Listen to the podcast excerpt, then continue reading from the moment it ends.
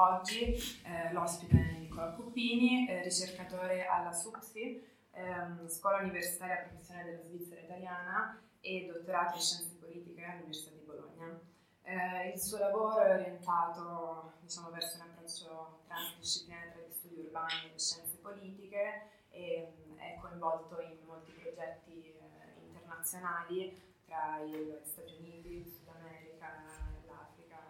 insomma, e appunto oggi ci parlerà di uno di questi, di questi progetti che è il progetto si chiama Plus Plus, Platform in Urban Space, dentro il programma di Horizon 2020.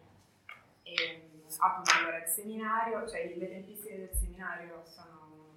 che eh, Nicolò ci parlerà per una quarantina di minuti, poi Alberto eh, farà da discussion, quindi commenterà un po' queste chiacchierate e poi c'è, si apre le domande. Grazie dell'invito. E mm, quello che provo a fare è sostanzialmente provare all'inizio a darvi un po' dire, lo sfondo, eh, il background che ha condotto questo eh, progetto di ricerca, dopodiché proverò a spiegarvi brevemente il progetto in sé, quindi come è strutturato, quali sono i suoi obiettivi, eccetera, e come terzo punto, diciamo così, eh, proverò a eh, darvi conto di quelli che sono un po' i primi risultati eh, di ricerca di questo progetto per poi eh, chiudere con alcune eh, riflessioni, magari anche un po' per stimolare eh, il, il, dibattito. il progetto ehm, è sostanzialmente ehm, un progetto che appunto già dal nome penso sia abbastanza evidente, ha come suo focus quello delle piattaforme digitali e come queste stanno eh, impattando, si stanno territorializzando, stanno cambiando eh, le città eh, europee dal punto di vista sia delle trasformazioni urbane che dei, dei mondi del lavoro che queste eh, implicano. Ehm, come siamo arrivati, dicevo, a immaginare, a costruire questo progetto di ricerca? Sostanzialmente è stato costruito da eh, un gruppo di ricerca che si chiama Into the Black Box, cioè abbiamo un blog se vi interessa eh, guardare un po' i tipi di lavori che, che facciamo. Eh, arriva questo progetto in realtà da un filone di ricerca che può sembrare abbastanza eh, poco eh, coerente diciamo così, con le piattaforme, che è quello della logistica. Eh, come gruppo di ricerca infatti siamo stati coinvolti a partire da ormai quasi una decina di anni fa eh, in uno studio sia diciamo così, empirico che eh, di tipo teorico sul settore della logistica nel nord Italia. Non so se ne avete mai sentito parlare, però il settore della logistica provo a, dare, non dare per scontato nulla, vado però magari anche abbastanza veloce, quindi nel caso non fate dei problemi eventualmente a eh, a fare domande, eh, è sostanzialmente quel settore che, è, eh, che, ha lo scopo della movimentazione delle merci. Oggi se dobbiamo pensare all'emblema della logistica, Amazon. dieci anni fa chiaramente Amazon ancora in Italia non c'era, il settore logistico italiano era un settore caratterizzato da un eh, investimento tecnologico assolutamente scarso e di conseguenza il ricorso a una manodopera assolutamente eh, sottopagata, soprattutto migrante. Eh, in questo contesto, in quella che noi abbiamo iniziato a definire come megalopoli padana, quindi quello grande spazio urbanizzato che tra il porto di Genova, il porto di eh, Ravenna e Trieste, tra eh, la grande diciamo così, pianura logistica eh, delle, dell'Emilia e i poli di Milano e Torino, questo grande spazio urbanizzato è stato al centro di tutta una serie di eh, conflitti, di scioperi sul mondo eh, del lavoro appunto nel settore logistico che abbiamo iniziato a, a seguire, a, a, indagare e da lì appunto abbiamo eh, dire, iniziato un'elaborazione che ci ha portato a guardare alla logistica in termini più ampi, più astratti se vogliamo e questo è un po' uno stile di ricerca che abbiamo cercato di eh, avere anche dentro, dentro Plus, quindi riuscire a tenere insieme sia un dato eh, empirico forte, quindi una ricerca sul campo eh, e un discorso anche che guardi direttamente diciamo così, ai soggetti e alle soggettività sociali e dall'altro però anche cercare sempre di portare su un piano più concettuale il tipo di, eh, di ricerche che, ehm, che, portiamo avanti. E, ehm, dicevo, può risultare in qualche modo strano se vogliamo questo legame tra logistica e i lavori piattaforme, però provo a dirvi cos'è stato in qualche modo il, il legame che abbiamo eh, costruito fra questi due eh, mondi, se vogliamo così, eh, di ricerca, ma anche mondi dire, assolutamente eh, centrali e concreti per il mondo d'oggi. Logistica oggi per noi è appunto un,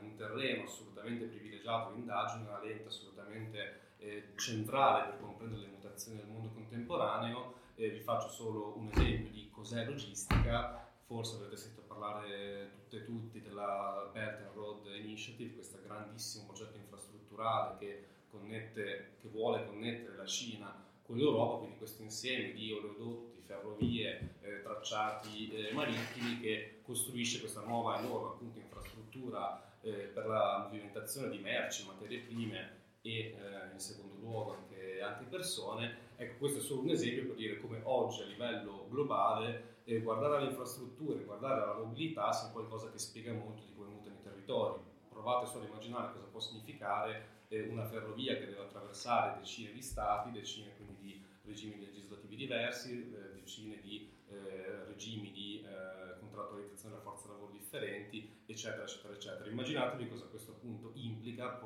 immaginare e poi costruire questo tipo di tracciati le mutazioni della sovranità eh, giuridiche, il nuovo regime del lavoro, ma anche degli spazi urbani e in senso più lato dei, eh, dei territori. Quindi appunto questo sguardo sulle infrastrutture e sulla mobilità eh, ci ha portato a eh, sviluppare una riflessione sulle piattaforme come infrastrutture. Stiamo iniziando a, eh, abbiamo iniziato appunto con questo progetto a dirci che probabilmente un tipo di, eh, di sguardo, di lente per analizzare come le, digitali si stanno eh, materializzando in qualche modo nei territori era proprio osservarlo dal punto di vista infrastrutturale. Eh, l'esempio, se vogliamo, più immediato che ci aveva dato questo link, questo legame, era quello abbastanza noto a Torino, in particolare dei rider. Eh, se appunto la logistica in senso classico eh, ha tutta una serie di impianti, infrastrutture, di interporti, magazzini, eccetera, eccetera, che sono tendenzialmente collocati in spazi periferici, in spazi eh, periurbani, eh, i rider sono in qualche modo quel tipo di forza lavoro che ha portato la logistica immediatamente nel cuore delle metropoli, delle città. Quindi si definisce nuova logistica metropolitana esattamente questo tipo di eh, logica, se vogliamo, di consegna eh, porta a porta, di consegna dell'ultimo miglio in linguaggio eh, tecnico e appunto quindi questo passaggio da un tipo di logistica, se vogliamo, 1.0 eh, a questa logistica 2.0 ci fa dire attenzione, probabilmente qui c'è un legame interessante, pensiamo ancora ad altri tipi di, eh, di piattaforme, eh, Uber un'altra piattaforma piuttosto nota, anche lì di fatto stiamo parlando di infrastrutture urbane, quindi mobilità urbana che passa diciamo così, a, una nuova, eh, a una nuova pelle ehm, digitale. E, ehm, questo appunto tipo di intuizione in qualche modo ci ha portato a, eh, a muoverci su due eh, canali principali che sono quelli che sostanzialmente sostengono questo progetto eh, di ricerca europeo. Quindi da un lato città, spazi urbani, trasformazione urbana, e dall'altro eh, la cosiddetta rivoluzione industriale 4.0. Mm, dico due cose su entrambi questi appunto, macro vettori che sono quelli che sostengono eh, il progetto. La cosiddetta, ripeto perché poi chiaramente è un concetto in qualche modo polemico in via di costruzione, rivoluzione industriale 4.0, che detta in maniera il più banale possibile è sostanzialmente eh, una serie di investimenti in tecnologie, eh, automazione, digitalizzazione, Internet of Things, eccetera, eccetera, eccetera, che vengono sempre più applicate alla produzione. Il 4.0 ha due eh, matrici, diciamo così, ha due eh, momenti aurorali, il primo in Germania, entrambi vanno collocati a mio avviso nell'ottica del post-crisi 2007-2008, quindi Germania è dove eh, questo tipo di investimenti viene applicato soprattutto nell'industria diciamo così pesante, classica, l'industria metalmeccanica eh, e non solo, in cui appunto dopo soprattutto il 2007-2008 iniziano una serie di investimenti che si propongono come diciamo così rilanciano le possibilità di uscita dalla crisi quindi nelle grandi eh, ditte, nelle grandi aziende, nelle grandi fabbriche inizia ad esserci un investimento assolutamente eh, notevole di, eh, di, nuova tecnologia, quindi questo è un filone, l'altro è quello diciamo così californiano che è quello che porta poi alle piattaforme e pensiamo insomma a Facebook, Google eccetera eccetera. Questi due eh, mondi sono in qualche modo quelli che compongono oggi la cosiddetta nuova rivoluzione eh, industriale e chiaramente questo porta al nostro interesse sulle piattaforme, l'altro è il tentativo di appunto ancorare questi processi, queste trasformazioni a, eh, a come il tessuto urbano, a come le, eh, gli spazi urbani si modificano eh, in conseguenza o in coevoluzione diciamo così, con questi eh, cambiamenti di, ehm, di paradigma. Da questo punto di vista va detto che eh, quando ovviamente parliamo oggi di città e spazi urbani, tornerò su questo un po' alla fine, sono concetti sempre più eh, eh, critici, nel senso che sono concetti la cui stessa definizione eh, non può essere assolutamente data per scontata, soprattutto quando li analizziamo da un punto di vista planetario o globale che dir si voglia. Oggi affermare cos'è la città, se andiamo a guardare eh, la sociologia tipicamente per come è definita la città tra 800 e 900, quindi elaborare una definizione scientifica, passatemi in termini di, di città oggi, è assolutamente qualcosa di, eh, di aleatorio. Mm, se uno, come diceva eh, Carlo nell'introduzione, ho avuto anche la fortuna in questi anni di poter fare ricerca su vari eh, scenari, pensare oggi di poter compara- comparare in maniera, dire, lineare Dakar con Shanghai, Rio de Janeiro con eh, Torino è un qualcosa che appunto quantomeno pone eh, probabilmente più problemi che, eh, soluzioni eh, immediate. Oggi le morfologie, le configurazioni territoriali che assumono eh, gli spazi urbani sono assolutamente eterogenee, radicalmente anche eh, differenti. Da questo punto di vista progetto, questo progetto chiaramente si concentra sulla città europea ma eh, anche qui definire cosa città europea sia oggi, se ha senso parlare di città europea, è una delle domande che in qualche modo ci poniamo dentro questo progetto e non c'è ovviamente la pretesa di arrivare a una eh, risposta, una definizione sintetica, né tantomeno elaborare una tassonomia, che forse anche qui non è eh, così interessante, ma sicuramente uno dei problemi che ci siamo posti nello scrivere il progetto era ok, ma cosa può essere significativo? Per, eh, per parlare di città europea oggi? Quali sono i casi che in qualche modo ci possono dire qualcosa se, eh, se pensiamo a, ehm, a, città? E di nuovo la risposta che abbiamo provato a darci è legata un po' eh, ai temi che dicevo prima, quindi all'elemento infrastrutturale. Ossia abbiamo provato a dire eh, usciamo da una logica che guarda la città come morfologia, che guarda la città come eh, elemento, come dire, autoevidente di eh, di costruito, di ambiente costruito e cerchiamo di guardare alla città o meglio agli spazi urbani come terreni eh, della connessione, come terreni in cui le infrastrutture umane, digitali, tecnologiche, dei trasporti e della comunicazione eh, trovano in qualche modo dei, eh, dei nodi di densità che sono particolarmente significativi. Da questo punto di vista, anche su questo dirò qualcosa eh, più tardi, in fondo non è nulla di, eh, di nuovo. Se pensiamo alla storia eh, della città, eh, dalla città antica eh, in poi, la città nasce sempre come eh, snodo infrastrutturale. È la strada che crea la città, non è la città che crea la strada. Eh, questo, ripeto, vale per l'antichità, ma l'esempio più, se vogliamo, calzante sono gli Stati Uniti. Se andiamo a guardare come negli Stati Uniti si sono costruite le città, sono stati sempre, come dire, i luoghi che facevano hub a poi dare vita alle città. Io, pensiamo alle città della costa eh, est, sono tutti sostanzialmente porti, o pensiamo a tutte le città che sono nate poi attorno alle ferrovie, o comunque eh, attorno a snodi che erano sempre appunto snodi di comunicazione, snodi eh, infrastrutturali. Quindi il tipo di sguardo che proviamo ad applicare per andare a identificare cosa è città, cosa è interessante dal punto di vista dell'identificazione dell'urbanità oggi, è un po' questo elemento infrastrutturale connettivo, mentre dal punto di vista delle, delle piattaforme, quindi eh, per dire, provare a dare una definizione estremamente sintetica e parziale di cosa ci interessa riguardo alle piattaforme, cerchiamo di osservarle in quanto tecnologie, ehm, dando diciamo così, della tecnologia una definizione che la guarda come condensazione di un rapporto sociale. Ossia, provo a spiegarlo un po' meglio, non guardiamo alle tecnologie come qualcosa di separato dall'umano come qualcosa che in qualche modo può essere eh, osservato come esterno eh, rispetto eh, all'umano, ma eh, cerchiamo di guardarlo, ripeto, come condensazione di un rapporto sociale da questo punto di vista. I paradigmi eh, ecologici che negli ultimi anni stanno, eh, negli ultimi due anni, verrebbe da dire, stanno avendo una nuova fioritura, diciamo così, ci aiutano molto appunto a cercare di adottare questa prospettiva ecologica, quindi interconnessa, in cui l'umano non è più il centro dell'analisi, ma si cerca di eh, appunto guardare i circuiti in qualche modo fra eh, umano, ambiente e tecnologia come un insieme non eh, districabile. questa grossa eh, panoramica, diciamo così, introduttiva per provare un po' a farvi capire quali erano i problemi, no, di, le ipotesi che ci hanno portato a formulare questo progetto. Ora,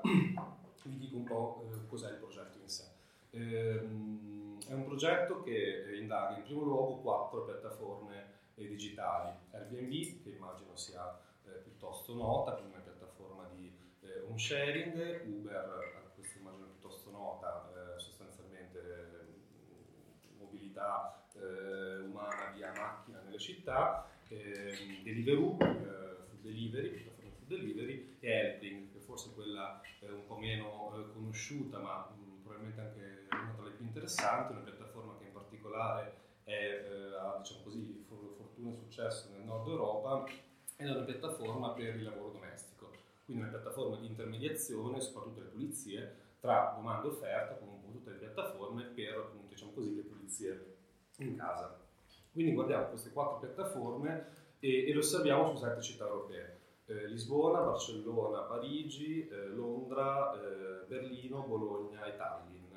Ehm, come vi dicevo prima, il criterio per eh, decidere come, come, selezionare i casi di studio eh, non era, è stato dire, tema di discussione. Quello che abbiamo provato a fare è da un lato avere una panoramica diciamo così, di distribuzione geografica il più possibile significativa, quindi nord, sud, est, ovest e centro Europa, dall'altro eh, abbiamo adottato questo, questa classificazione di questo eh, GAL, che mm, che è, un centro di studi che si chiama Global Institute on uh, Global and World City, qualcosa di simile, che sostanzialmente fa delle classifiche che, ehm, che mettono appunto a, che dire, conteggiano il grado di interconnessione delle città. Quindi abbiamo cercato di selezionare le città più interconnesse e di selezionare casi di studio eterogenei, nel senso scegliere sia le grandi eh, metropoli, le grandi città globali, in primis eh,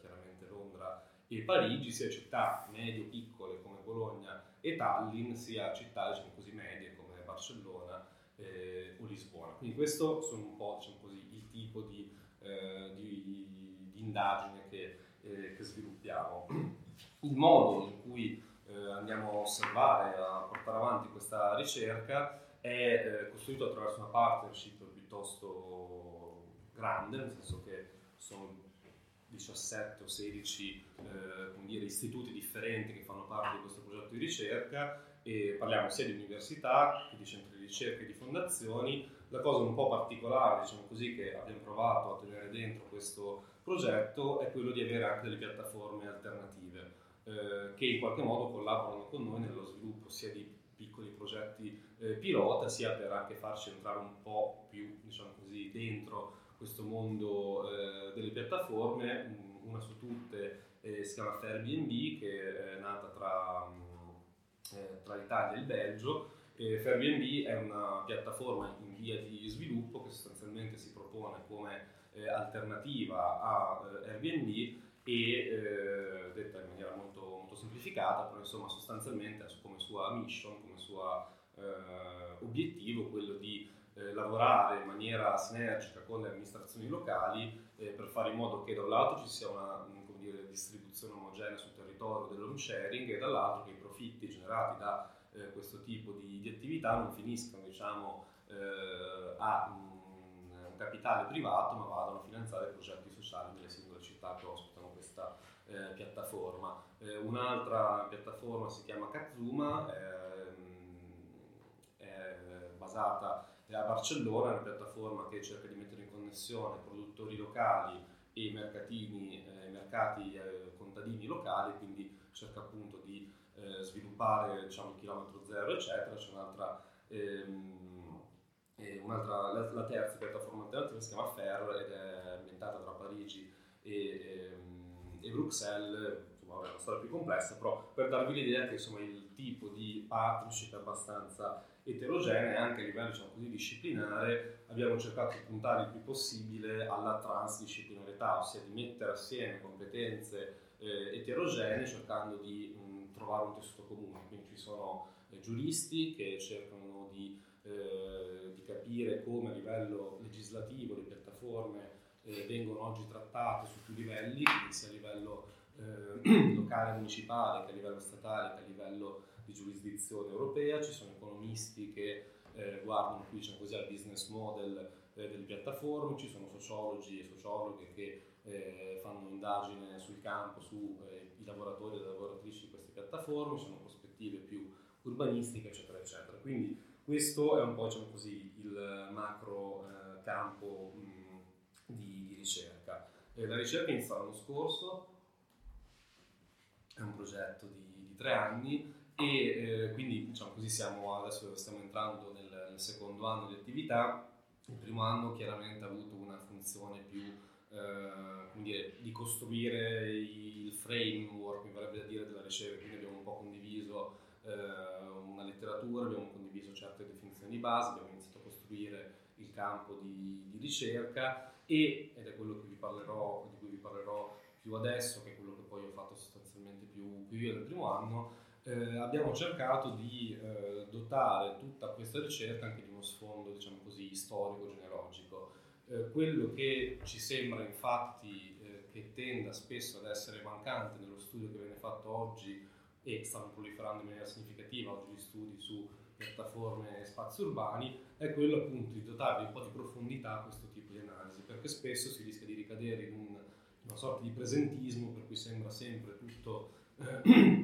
nuovo, tutto emergente, invece appunto il tentativo è stato anche un po' quello di, eh, di dotare appunto di profondità questo tipo di, eh, di analisi. E, a livello metodologico, non so chi interessano queste cose, ma una volta non mi interessava per nulla, le trovo assolutamente noioso, talmente la metodologia invece ma ho trovato un nuovo fascino, quindi vi dico eh, due, due, cose su questo. Uno dei problemi che ci siamo posti è, ehm, se vogliamo, un problema classico, però mai valide per l'analisi sulle piattaforme, è quello di dire come facciamo a analizzare insieme questi differenti casi di studio. Eh, dobbiamo osservarli come casi di studio singolari e quindi per capirci mettiamo sullo stesso piano Lisbona, Barcellona, Parigi, eccetera, eccetera, e li analizziamo in maniera, come dire, orizzontale, quindi come casi di studio discreti da analizzare in maniera eh, orizzontale o, e questo è un po' lo sforzo tentativo che stiamo cercando di fare, assolutamente a, dire, agli inizi, magari non porterà a nulla, chissà, quello che stiamo provando a fare è eh, quello che stiamo definendo come un'analisi invece transurbana, ossia non assumere appunto le singole città come eh, unità discrete d'analisi, ma cercare in qualche modo di eh, collocarci su quegli elementi che invece attraversano i singoli casi di studio, su quegli elementi che li possono eh, connettere in maniera ehm, maniera appunto eh, comune, se vogliamo, tra, eh, tra, vari, tra, le varie vicende, mi verrebbe da dire, locali, cui locale e globale oggi appunto sono eh, elementi sempre più mh, instabili per, da, come scale per essere considerati in quanto tali. Quindi vi dico due cose su questo, su come stiamo costruendo questo concetto di eh, transurbano e vi dico qualcosa sull'analisi storica, non so se c'è l'interesse eh, qui eh, o meno di vista storico, insomma vado molto eh, veloce, spero non troppo, poi al limite possiamo eh, discuterne, discuterne, dopo. Ehm, dal punto di vista storico, eh, quello che abbiamo cercato di portare avanti è un, uno sguardo su come le rivoluzioni industriali del passato hanno eh, impattato, hanno trasformato eh, gli, le città e gli spazi urbani. E per fare questa analisi abbiamo fatto ricorso a eh, un tipo di eh, impianto, diciamo così, concettuale teorico che viene sviluppato soprattutto dall'Urban Theory Lab di, eh, di Harvard, Neil Brenner, uno dei nomi più, più noti, sono queste teorie dell'urbanizzazione planetaria. Le teorie dell'urbanizzazione planetaria sostanzialmente eh, puntano a decentrare in maniera radicale dalla eh, città come unità d'analisi per l'appunto e eh, osservano eh, quella che viene definita ur- i luoghi di urbanizzazione estrema, e si pensi alle miniere per fare un esempio, quindi zone, alle zone in cui si estraggono materie prime e a come queste materie prime vengono, diventano centrali per la costruzione anche dei core metropolitani. Un esempio banalissimo, il vetro, per fare un grattacielo, il vetro da qualche parte, quelle materie prime estratte, vengono portate, vengono lavorate e poi vengono montate su eh, un edificio, ecco, adottano questa, questa, prospettiva, un concetto di urbanizzazione che in qualche modo guarda a questa eh, scalarità assolutamente ampia dell'urbano e ci sono due diciamo, coordinate, l'urbanizzazione intensiva e l'urbanizzazione estensiva. Ecco, in questa analisi storica noi abbiamo provato a guardare i nostri sette casi di studio su questa doppia lente, quindi da un lato l'urbanizzazione intensiva, quindi se vogliamo il core eh, metropolitano, e dall'altro l'urbanizzazione estensiva, quindi come, che tipi di reti, che tipi di eh, canali, che tipi di flussi rendevano possibile eh, questa trasformazione diciamo così, del, del centro, se vogliamo, eh, metropolitano, non appunto slegando le due cose.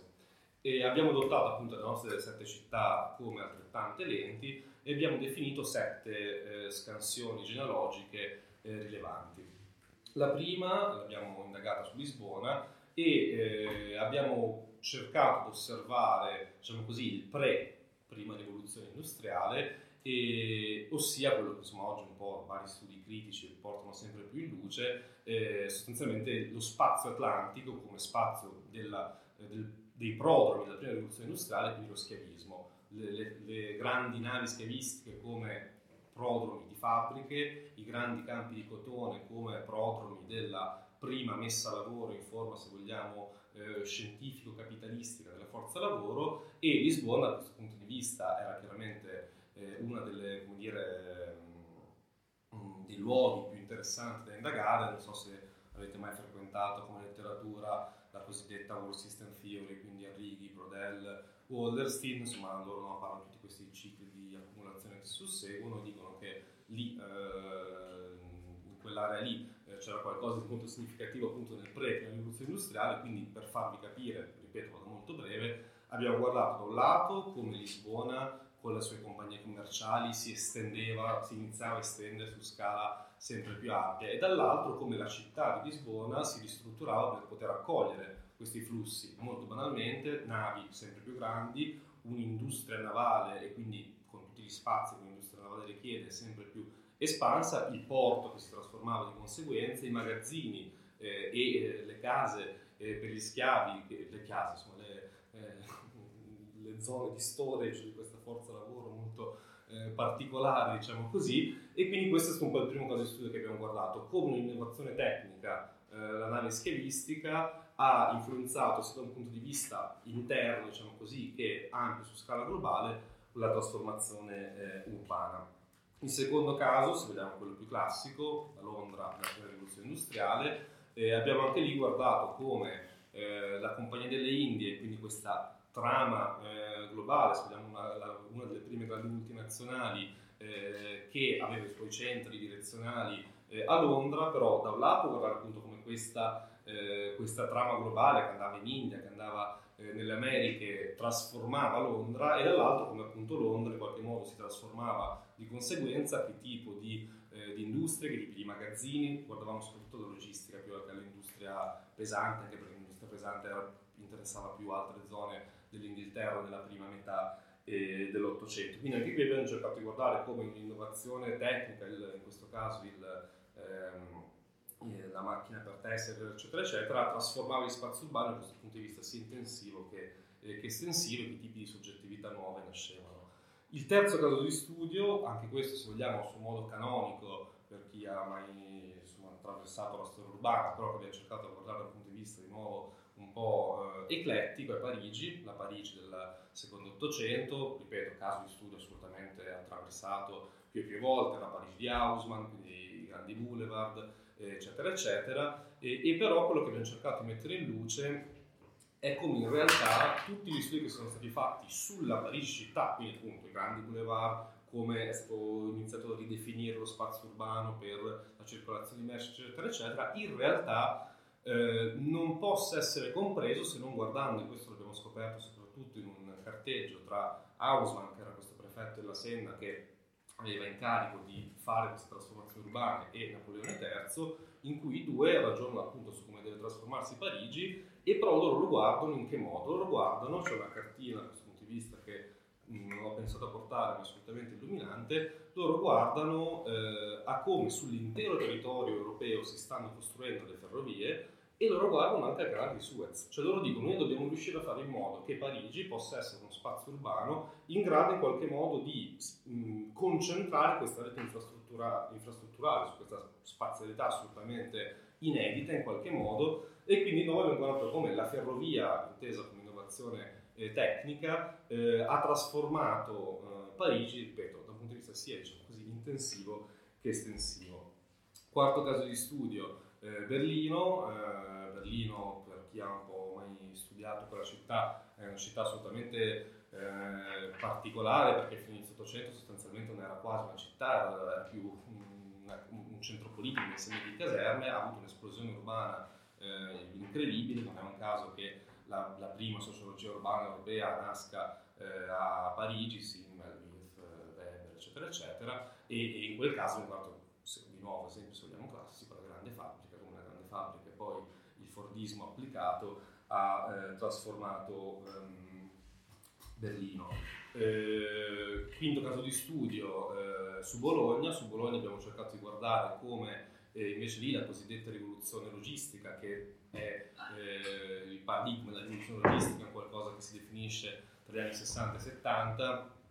è sostanzialmente quando la grande fabbrica si smembra sul territorio e si inizia, soprattutto negli Stati Uniti, la grande delocalizzazione, quindi quando dall'unità produttiva che concentra forza lavoro, macchinari, eccetera, si passa a una eh, produzione sempre più dislocata sul territorio e a scala globale e quindi abbiamo guardato come a Bologna si è prodotta appunto questa eh, espansione del tessuto urbano che è sempre più eh, appunto da eh, punti concentrati, concentrazione di fabbriche, inizia invece su tutto il territorio a, eh, dire, a spezzettare il processo produttivo in tante fabbriche medie e piccole e a come il tessuto eh, urbano di Bologna sia in qualche modo logistificato, quindi come si è reso sempre più eh, adatto a eh, questo tipo di comunicazione, in particolare abbiamo preso il caso di studio dell'interporto di Bologna, la sua costruzione come elemento emblematico di questo passaggio.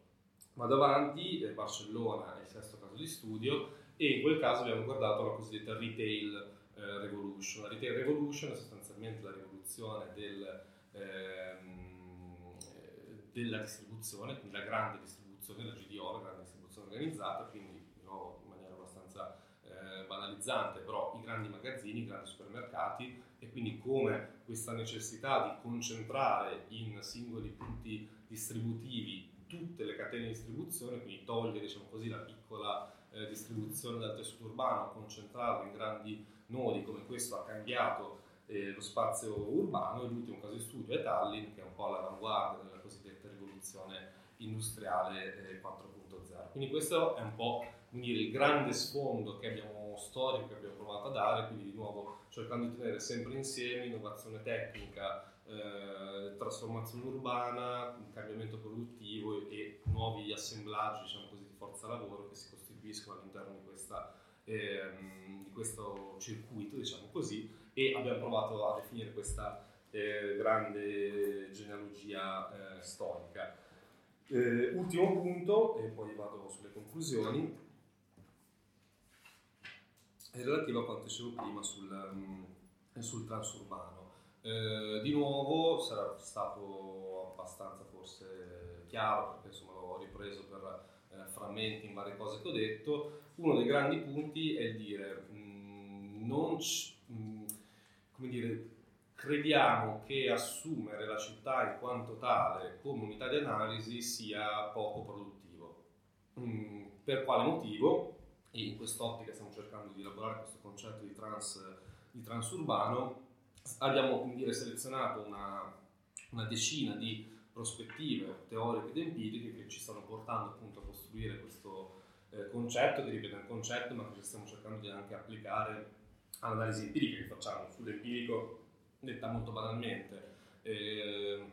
studiare Airbnb a eh, Bologna, Parigi, eh, eccetera, eccetera, sulle sette nostre città. Eh, come lo facciamo? Cioè cosa, cosa pensiamo? Paragoniamo in maniera eh, facciamo uno studio su Bologna e vediamo cosa ne risulta, facciamo uno studio su Parigi e vediamo cosa ne risulta. E poi compariamo i risultati oppure cerchiamo invece di fare uno studio di tipo differente, ossia non generare diciamo così, dei risultati dai singoli casi di studio ma invece analizzarli in maniera trasversale, questo è il tentativo, non so cosa ne verrà fuori, vedremo, magari lo verrò a raccontare tra un paio d'anni quando avremo finito eh, la ricerca, però di nuovo il tentativo è di muoversi in questa direzione, che spero sia sufficientemente eh, chiara, e ehm, vi dico alcuni appunto degli elementi che ci hanno condotto verso questa eh, riflessione. Da un lato, ho già accennato il tema della logistica, quindi eh, osservare gli spazi urbani attraverso la logistica in qualche modo già di per sé spiazza un po' eh, l'elemento della città in quanto tale, nel senso che l'elemento appunto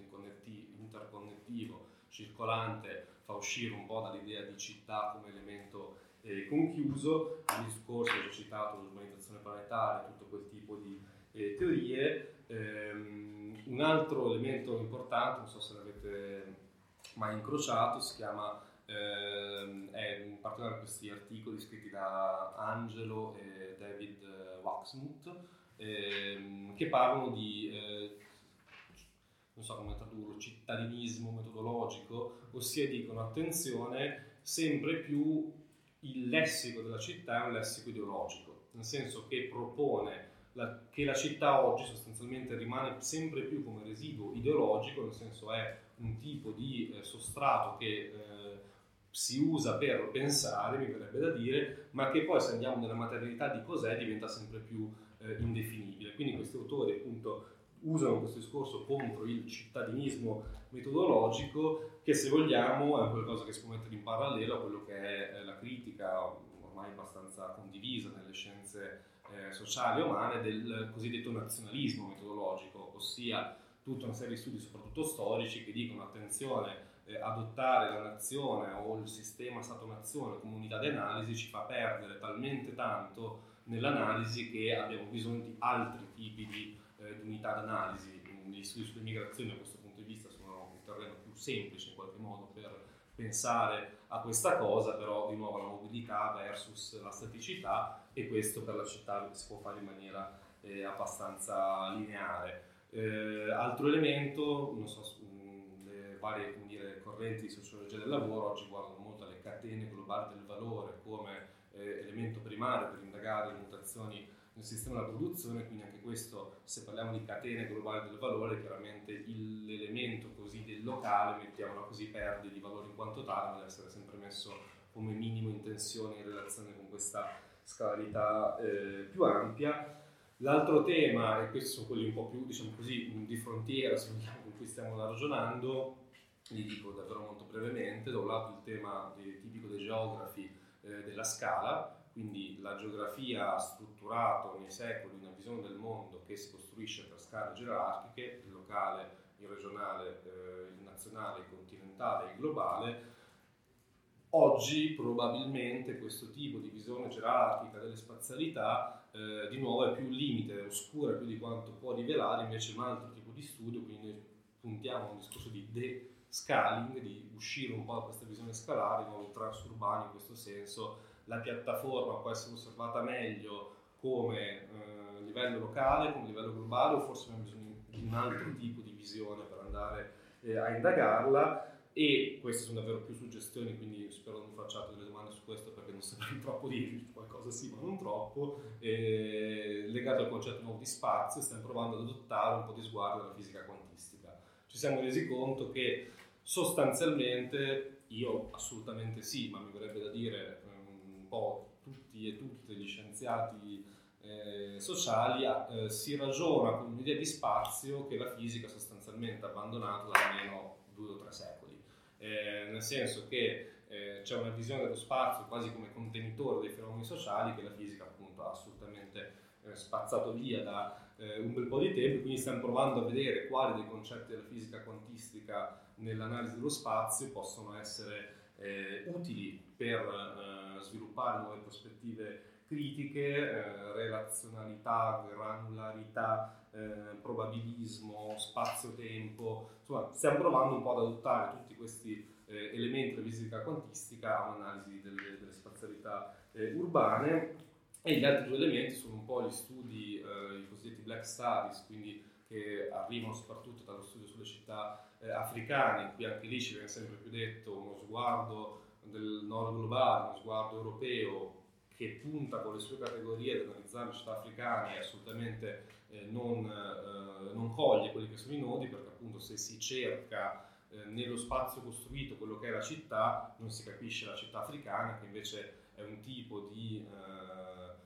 luogo, tra virgolette, che è più definito a partire dalle persone e in qualche modo è più un luogo di nuovo infrastrutturale connettivo che un ambiente costruito, quindi un po' cercare di adottare questa, questa intuizione, se abbiamo questa visione eh, non etnocentrica per quello che eh, ci eh, riguarda e dall'altro un po' eh, gli studi di genere che stanno un po' guardando al transfemminismo, quindi uscire dal binarismo e di nuovo uscire un po' dalle dicotomie da, eh, con cui eravamo abituati a pensare anche a livello eh, spaziale delle città. Questo è davvero una carrellata, tutta la mia relazione è stata una carrellata di cose, l'idea era di dare una serie di spunti, di intuizioni al limite di, eh, di elementi e strumenti di pensiero con qualcosa di assolutamente eh, specifico. Chiudo eh, condividendo un paio di eh, riflessioni che stiamo sviluppando su eh, come indagare in termini, se vogliamo, critici eh, il tipo di, di, questo tipo di fenomeni, quindi le piattaforme, eccetera, eccetera. Ci pare infatti che sostanzialmente il campo, diciamo così, di discussione, di dibattito che si sviluppa attorno a questi temi tende a oscillare fra eh, due eh, polarità, diciamo così, da un lato il cosiddetto tecno-ottimismo, quindi eh, il guardare in maniera, se vogliamo, progressiva a questo tipo di fenomeni, la, la retorica della smart city da questo punto di vista è emblematico, no? una tendenza a guardare al fenomeno smart city come se fosse il, il futuro urbano che, che, arriva, e dall'altro il tecno-pessimismo, quindi chi ha, um, come dire, alle piattaforme, agli effetti che le piattaforme, sono effetti radicali, producono sugli spazi urbani, pensiamo al Airbnb, forse uno dei più studiati, come sta trasformando in tempi brevissimi, io mi porto il caso per dire di, eh, di Bologna, Bologna da questo punto di vista in eh, 5 anni si sono, sono stati aperti eh, 4.000 circa Airbnb nel centro della città, che è uno spazio abbastanza limitato, immaginatevi cosa può voler dire per una città come Bologna, 4.000 appartamenti, quindi so, a spanne 10.000 persone, eh, vengono sostanzialmente espulse dal centro urbano, per lo più studenti fuori sede e famiglie a reddito medio-basso, eh, in dire, la sostituzione di popolazione che si dà in questi termini, in termini di turismo, eccetera, e che effetto a catena poi ha sulle, eh, sulle immediate periferie. Questo tipo di fenomeni che le piattaforme stanno producendo, ma lo stesso vale eh, per quello che può voler dire del trasporto urbano con Uber, eccetera, eccetera, eccetera. Ecco, dall'altro c'è chi, chi guarda se vogliamo in termini di tecno-pessimismo, questo tipo di, eh, di, trasformazione. Quello che stiamo provando a fare invece un po' noi è adottare una prospettiva un po' eh, differente, quindi mh, assumere come la genealogia che ho provato a descrivervi mh, tende assolutamente a questo, assumere eh, lo spazio, le spazialità urbane degli ultimi secoli come costitutivamente mobili, come costitutivamente variabili e quindi in qualche modo non avere un modello eh, di riferimento, diciamo così, a, di, eh, evitare quella trappola del pensiero per cui si tende a dire ok le cose stanno andando in questi versi, eh, assumiamo che invece c'è una città più o meno ideale alle nostre spalle e il tipo di critica che facciamo sulle trasformazioni si appoggia su un passato più o meno mistico della città e quindi eventualmente su qualcosa da difendere o conservare e invece guardare un po', ribaltare un po' questa prospettiva, guardare più in avanti questo dire, campo di tensione assolutamente eh, emergente che si sta dando nei nostri territori, e guardarlo un po' in avanti, non all'indietro, quindi vedere quali tipi di tendenze eh, si stanno sviluppando, quali tipi di, eh, e, e, che tipo di direzioni diciamo così, possono prendere queste tendenze. Chiaramente lo guardiamo soprattutto dal punto di vista eh, del lavoro, dei conflitti che si sviluppano nel lavoro, di nuovo nella profondissima ambivalenza che si dà, una, e chiudo davvero, dei primi diciamo così, risultati della ricerca, soprattutto a partire dalle interviste che stiamo facendo, che ci ha sorpreso, ma di solito quando risultati sul campo ti sorprende bene, so che evidentemente eh, c'è qualcosa di vivace di dentro, è che se ci aspettavamo tendenzialmente una, ehm, come dire, uno sguardo critico da parte del lavoratore e delle lavoratrici su piattaforma, invece quello che abbiamo scoperto è che in realtà è molto più ambivalente la questione, nel senso che da parte di tutti e tutte ci è stato detto sì è vero, tu, questo, questo, questo, questo potrebbe essere assolutamente migliorato, però qua dentro c'è anche una possibilità di, eh, di lavoro che è assolutamente dire, anche adeguata semplicemente ai tempi, c'è un tipo di, eh, di disponibilità al lavoro che, mh, e questo, eh, chiudo davvero, si ricollega a quanto dicevo all'inizio, no? la tecnologia in qualche modo come condensazione di un rapporto sociale, ci sembra di poter dire, mi sembra di poter dire che le piattaforme sono l'emblema di questo, cioè sono un qualcosa in continuo movimento che apprendono eh, di continuo dal tipo di lavoro che hanno sviluppato al loro interno, si modificano di continuo a partire da questo tipo di lavoro e quindi un qualcosa di molto come dire, instabile, di molto mobile, di molto relazionale e questo insomma, ci sembra che definisca anche questo campo di studi come assolutamente interessante anche per gli anni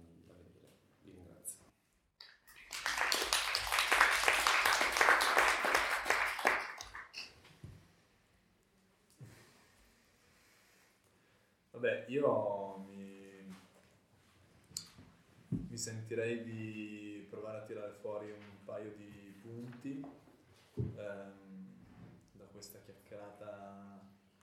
davvero ricca, anzi grazie Nicolò per anche secondo me per aver provato ad espandere un po' quali sono i presupposti che portano alla costruzione di questo progetto e a raccontarci un po' sulla, della metodologia che state usando per costruire, quindi non solo darci risultati finiti, finiti, ma farci vedere quali sono le ipotesi in lavorazione che avete all'interno e come questa roba si, si evolve mentre fate ricerca. Eh, come tu hai accennato, il tema, secondo me, delle piattaforme, dell'economia su piattaforma è esploso negli ultimi due o tre anni con una maggioranza di studi critici sul tema fioritura di studi sulla gig economy, il capitalismo delle piattaforme di Nick Cernick, eh, è uscito da poco questo libretto di, una collezione di storie che si intitola How to Run a City Like Amazon, eh, tra cui partecipava anche, tra cui ha scritto anche Rob Kitchen, che alcuni di noi hanno incrociato nelle loro ricerche, e moltissime indagini militanti anche all'interno del settore che eh, dal mio punto di vista, specialmente in campo europeo, hanno teso a sottolineare le diseguaglianze e, eh, e, questo è poi passato anche nell'opinione pubblica in modo molto forte. Uscito da poco di Ken Loach, eh, tutto questo eh, scandalo dell'economia su piattaforme, dello sfruttamento del lavoro che certamente esiste, però mi sembra che osservato eh, con una scala forse la parte che mi ha colpito di più di quello che ci hai raccontato è effettivamente riportare eh, con una profondità storica la eh, serie di trasformazioni all'intersezione tra eh, potere politico e innovazione tecnica che eh, costantemente ricostruiscono eh, lo spazio, lo spazio della città. E allora forse da questo insieme di studi critici da cui voi mi sembra partiate e che voi teniate in considerazione, io qua eh, ovviamente tirerò acqua al mio mulino, però eh, si tratta di provare a ragionare un po' sul modo in cui guardiamo eh, a questo organismo che, che chiamiamo città, eh, su una serie di punti che tu hai tirato fuori. Eh, il primo era questo della profondità storica, su cui mi veniva in mente un articolo che avevo letto un paio d'anni fa, di cui non mi ricordo l'autore, che però sosteneva che eh, l'emergere del paradigma gig economy eh, di fatto potesse essere correlato con spazi e modalità di lavoro che erano tipici eh, del capitalismo degli inizi, soprattutto in Inghilterra, ehm, con, che, che, inizialmente, per cui inizialmente l'industria tessile, ad esempio, famosamente, che era la prima meccanizzazione eh, industriale vera e propria e che viene spesso citata negli studi sull'automazione, queste robe qua, si articolasse non in organismi centralizzati ma in piccoli eh, workshop in cui famiglie nel tempo libero tessevano e producevano eh, i manufatti che poi il mercante passava a tirare. Allora la distribuzione eh, del lavoro attraverso la piattaforma digitale forse riproduce eh, quel, quella stessa atomizzazione e molecolarizzazione, se mi passate la parola, eh, del lavoro. Quindi questa, questo parallelo storico, questa veduta profonda, secondo me è azzeccata e, e ci racconta delle cose interessanti. Tu hai citato eh, urbanizzazione planetaria e methodological cityism. Eh, e mi sembra interessante il modo in cui stiate provando a collegare eh, in modo anche un po' selettivo ovviamente e, iconico immagino come nel caso di Lisbona e lo spazio atlantico, l'invenzione della nave per il trasporto degli schiavi, eh, in modo molto esplicito questa ipotesi. Eh, mi chiedo quanto questo eh, sia effettivamente maneggevole e questa è una cosa che non ci hai raccontato ma perché non so se abbiate lo spazio per farlo. Ehm, tirare fuori questo approccio da, un, da uno studio storico a uno studio che eh, è centrato sul presente. Quindi se poi hai modo di, di raccontarci successivamente, eh, a me piacerebbe capire di più su, su questo punto di vista. Um,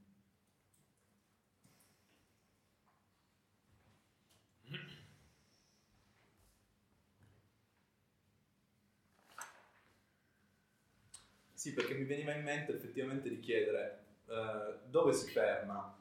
la ricerca che non dà per scontato eh, lo spazio della città come se noi ci trovassimo ancora all'interno di una città medievale circondata da mura, ma eh, come dici tu, in questa visione infrastrutturale per cui la città è, una, è, un,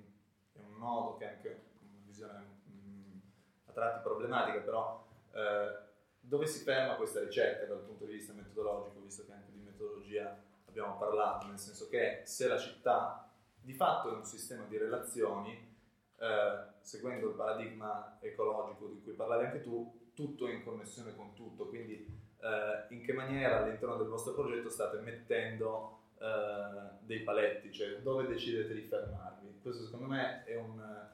Questo non è banale, ovviamente, da discutere, però è un punto interessante perché poi ci, eh, ci porta di nuovo alla radice della questione, cioè che cos'è la città, che cos'è il suo esterno, eh, dove che si ferma, non c'è più un esterno di una città, su queste questioni. Ovviamente ci sono eh, ruote, ruote di, di, dibattiti infiniti eh, sulle riviste scientifiche, però, eh, però è, una, è, una, questione importante. Su cui secondo me anche alcuni di noi eh, stanno lavorando nelle ricerche di dottorato, soprattutto quelle che, quelle che conosco. Quindi mh, mm, io penso di aver esaurito le mie osservazioni sul tema, considerando anche il fatto che c'è chi eh, queste cose le studia in maniera più empirica, per cui aprirei il, il tavolo alla discussione se ci sono interventi, domande, commenti. O se tu vuoi, c'è ovviamente uno spazio per rispondere. Alle... Allora, un commento. Intanto ti ringrazio molto di di essere qui con noi. Eh, ho l'impressione, questo è il commento, che più ci allontaniamo dallo scadere del, del secolo scorso e più ci accorgiamo, almeno a me pare che di accorgermi, che abbiamo guardato tutta la storia della città e la forma della città, ad esempio questa dicotomia tra dentro e fuori, con gli occhi del Novecento o della seconda metà dell'Ottocento e della prima metà del Novecento. Ha un mercante medievale non avrebbe detto niente la questione dell'interno e dell'esterno, nel senso che avrebbe considerato eh, il sistema urbano come una piattaforma mercantile, un veneziano, un fiorentino, un pisano, un genovese, un anversois, eh, di un sistema intrinsecamente globale e avrebbe vissuto questo, Brodel ce l'ha raccontato, come lo stato naturale la trasformazione di questo mondo fluido, che non era il mondo fluido solo del mercante, perché era anche il mondo del piccapietra di Adorno che faceva i cantieri estivi a Parigi, quindi era un mondo mobile, sicuramente dalla grande peste del, del, del 300 in, in, avanti, ma probabilmente ancora, ancora già prima e, e, e, e con meno tracce scritte anche nei periodi tra la caduta dell'impero romano e la, e la rinascita dell'Europa delle città e, forse anche periodo imperiale eh, pre, cristiano Diciamo. Quindi forse lo stato normale è quello che descrivi e noi abbiamo vissuto come eh, ci rivelano anche altre come storie, la storia dell'energia, la storia della moneta, la storia dello Stato, un periodo eccezionale per cui abbiamo guardato tutto il mondo, c'è un caso al, al fatto che lo stato naturale dell'economia di essere, fosse di essere inflattiva, cioè di essere un'economia di crescita demografica e di crescita produttiva, come lo stato naturale, mentre uno analizza l'arco lungo, diciamo, questo non è lo stato naturale, questo è un momento nella storia che ha qualche paragone ma non, non è lo stato naturale. Questo riguarda anche la, la, la, ad esempio le forme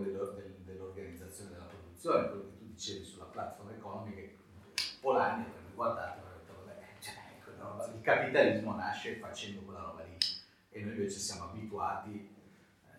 eh, da leggerlo attraverso la fabbrica come modello organizzativo ma nel senso di building eh, e, e questo è impressionante come riguarda anche gli spazi. La settimana scorsa lavoravamo con gli amici di MIT sugli spazi della produzione industriale, quindi senza questa dilatazione eh, sulla logistica, è perfino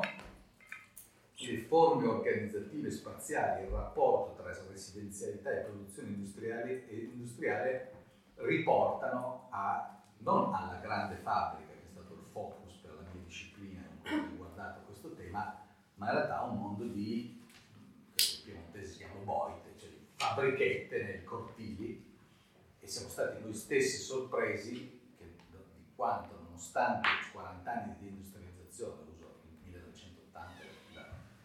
formazione del lingotto come barriera cronologica, quando tu voli sopra Torino, i suoi cortili sono tuttora pieni di microfabbriche, microrealtà, dove probabilmente si svolgono anche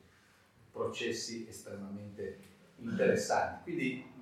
mi sembra che faticosamente stiamo ricostruendo eh, la fine di una parentesi, in quello che conoscevamo come lo stato normale, o il fatto ad esempio, so, la città africana, che le città si declinassero su una mappa coloniale, per cui aveva un senso occuparsi di città cinese e invece io mi occupo di città africana, pochi lo sa. Eh, anche questo appartiene un, momento. Stiamo togliendoci quegli occhiali e riaprendo a una lunga durata in cui in effetti molte cose delle città, anche la struttura dei poteri, cioè lo stesso riemergere della città come soggetto politico centrale nello spazio europeo e nordamericano, quantomeno che sono i due che conosco un po' meglio degli altri, non, non si può interpretare le trasformazioni della politica a livello statuale in questi due ambiti che ho citato senza tenere conto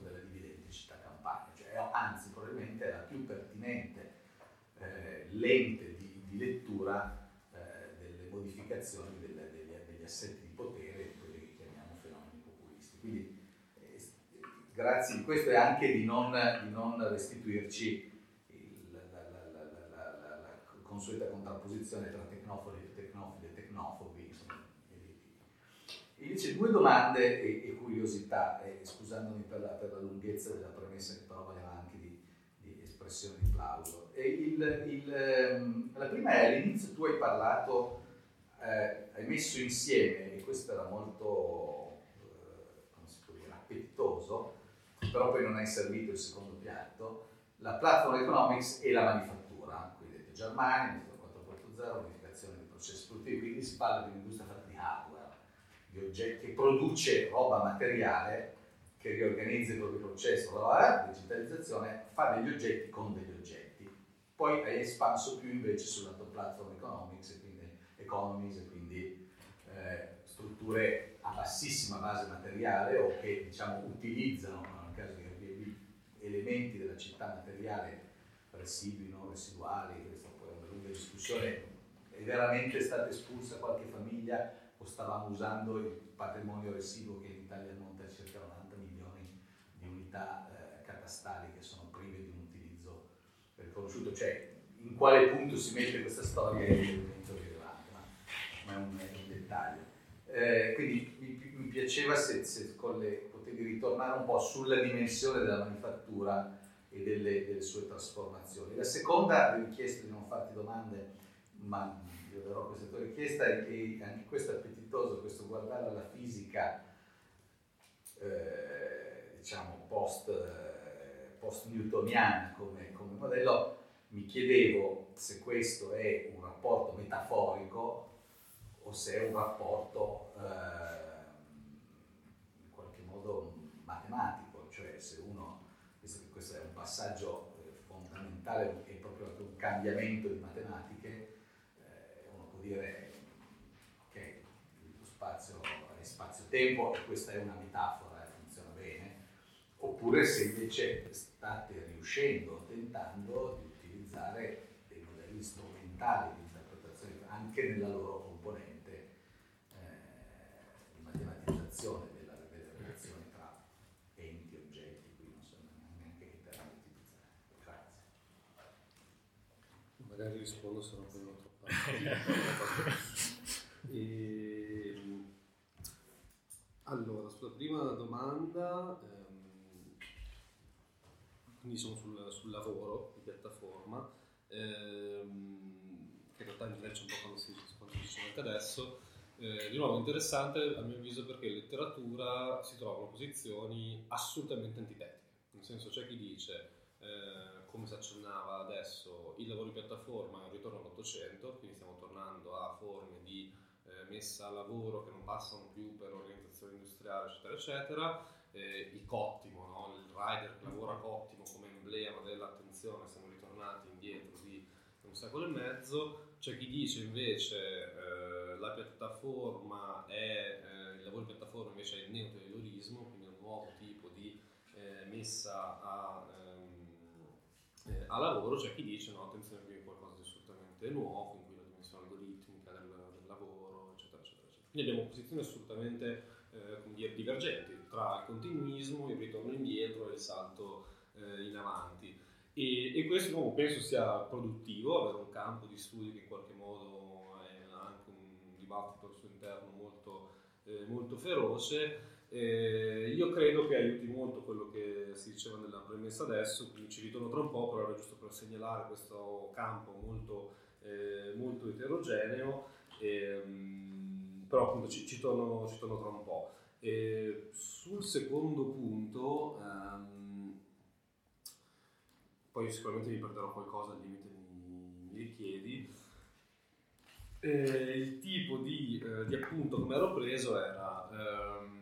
se osserviamo, per no, definire cos'è la città, eccetera, se osserviamo al rapporto tra città e produzione, ehm, il tipo di dinamica che credo, cui credo stiamo assistendo,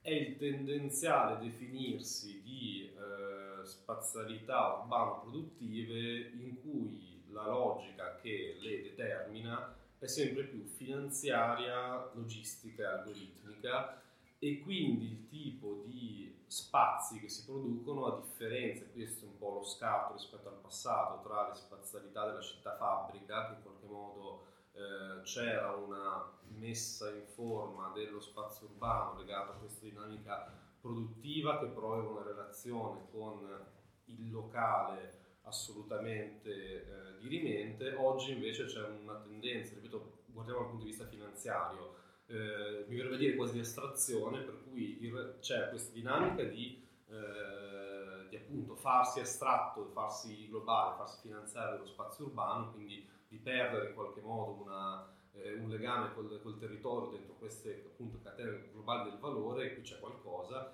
e, eh, e dall'altro però c'è anche dire, una l'eterogeneità del territorio che in qualche modo fa attrito no, su questo tipo di trasformazione. Mm, provo a spiegarmi un po' più sul concreto. Se si vanno a prendere le analisi della scuola un po' territorialista italiana sul territorio, appunto, penso ad Alberto Magnani per chi lo conosce, e guardiamo di nuovo a Torino, eh, negli anni 40-50 eh, la catena produttiva della Fiat si calcola che più o meno, poi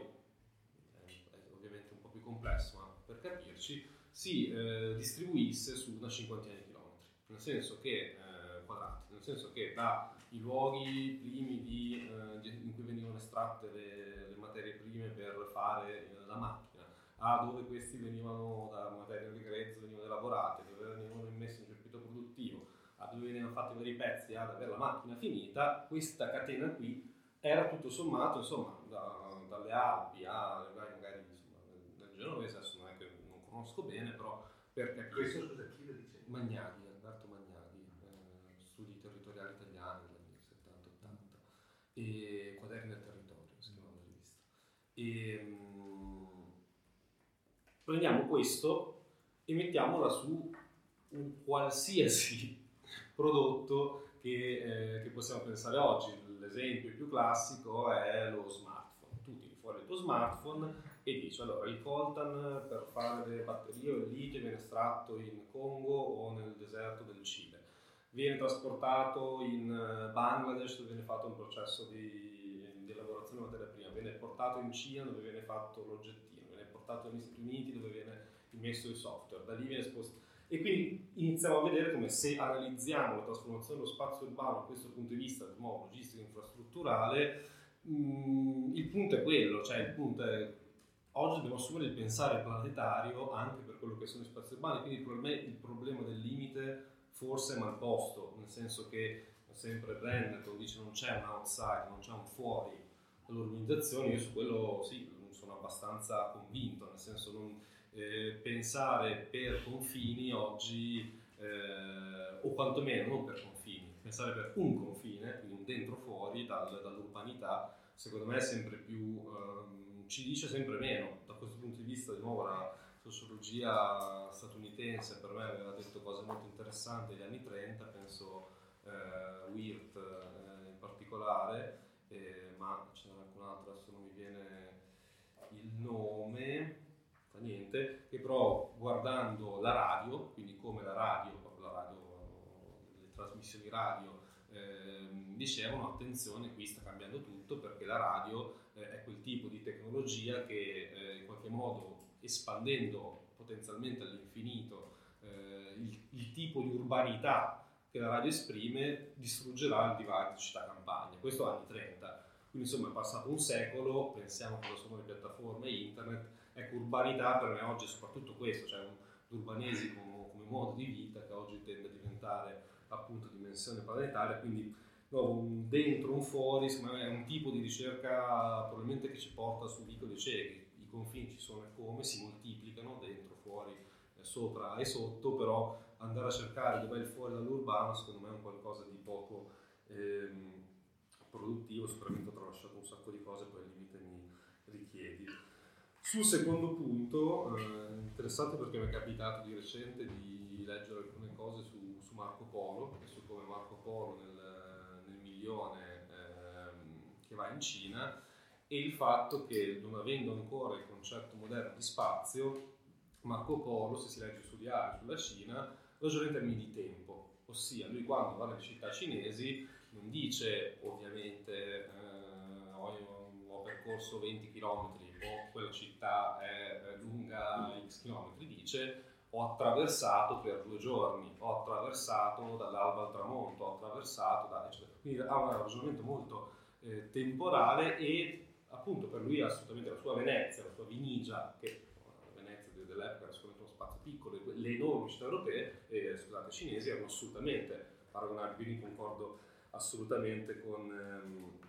con la premessa. Così come concordo sul tema, se vogliamo, regola eccezione. Eh, aggiunge, le cose che secondo me appunto vanno un po' buttate via è eh, il Fordismo e lo Stato, co- in senso, intesi come modelli eh, come dire, di riferimento per l'analisi. Il Fordismo è l'eccezione storica, la vera eccezione storica, su quella potenza produttiva lì eh, attorno alla quale poi si è costituito il welfare state, attorno alla quale ancora oggi si tende sempre un po' no, ad analizzare le trasformazioni di oggi basate su quel modello di iterate, su quel modello produttivo della grande fabbrica, su quel modello di welfare state che nasce lì dentro, quella roba lì l'eccezione storica. Su questo c'è un bellissimo articolo di, eh, se non sbaglio, Bert Nilsson, che si chiama proprio Fordism as Exception, che appunto eh, ci dice questo, e dall'altro nuovo lo Stato. Non a caso eh, lei prima diceva secondo 800-900 come schema beh, è lo Stato-nazione, cioè è l'imporsi dello schema Stato-nazione come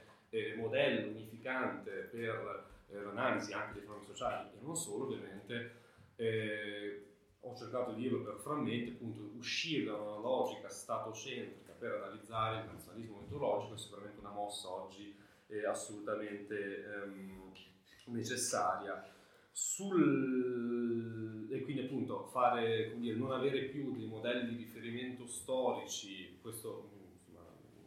lo diceva Alberto, è quello che intendevo dire anch'io, insomma guardare in una longe durée, avrebbero detto Bordel e affini, i processi ci aiuta un po' a, dire, a, a evitare il ricorrere a una modellistica che spesso è più confusionaria, confusionaria che altro. E sul tema produzione core, diciamo, fabbrica e piattaforme, alcune considerazioni non, non risposte. Eh, prima considerazione, eh,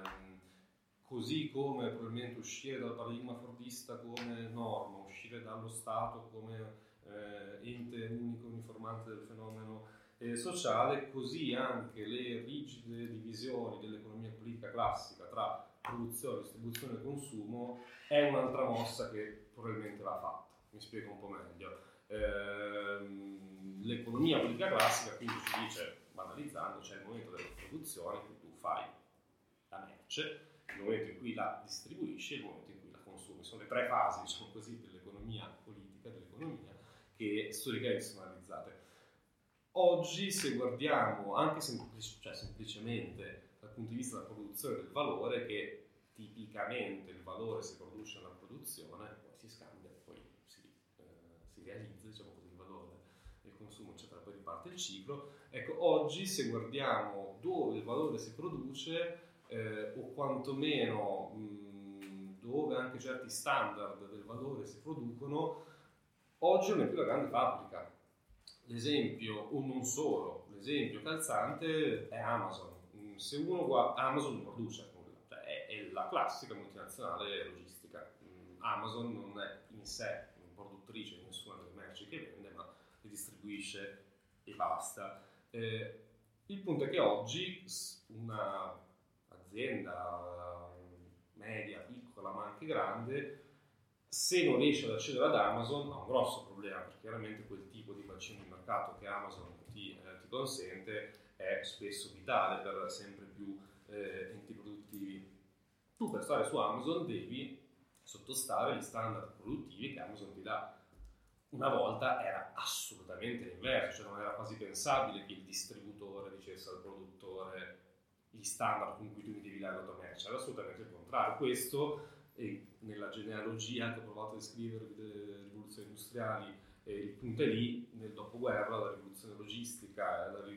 la cosiddetta retail revolution, la rivoluzione della distribuzione, vanno esattamente in quella direzione lì, ossia smantella- lo smantellamento della grande fabbrica. Attenzione, qui di nuovo non c'è nessuna linearità dello sviluppo tecnologico, eh? cioè,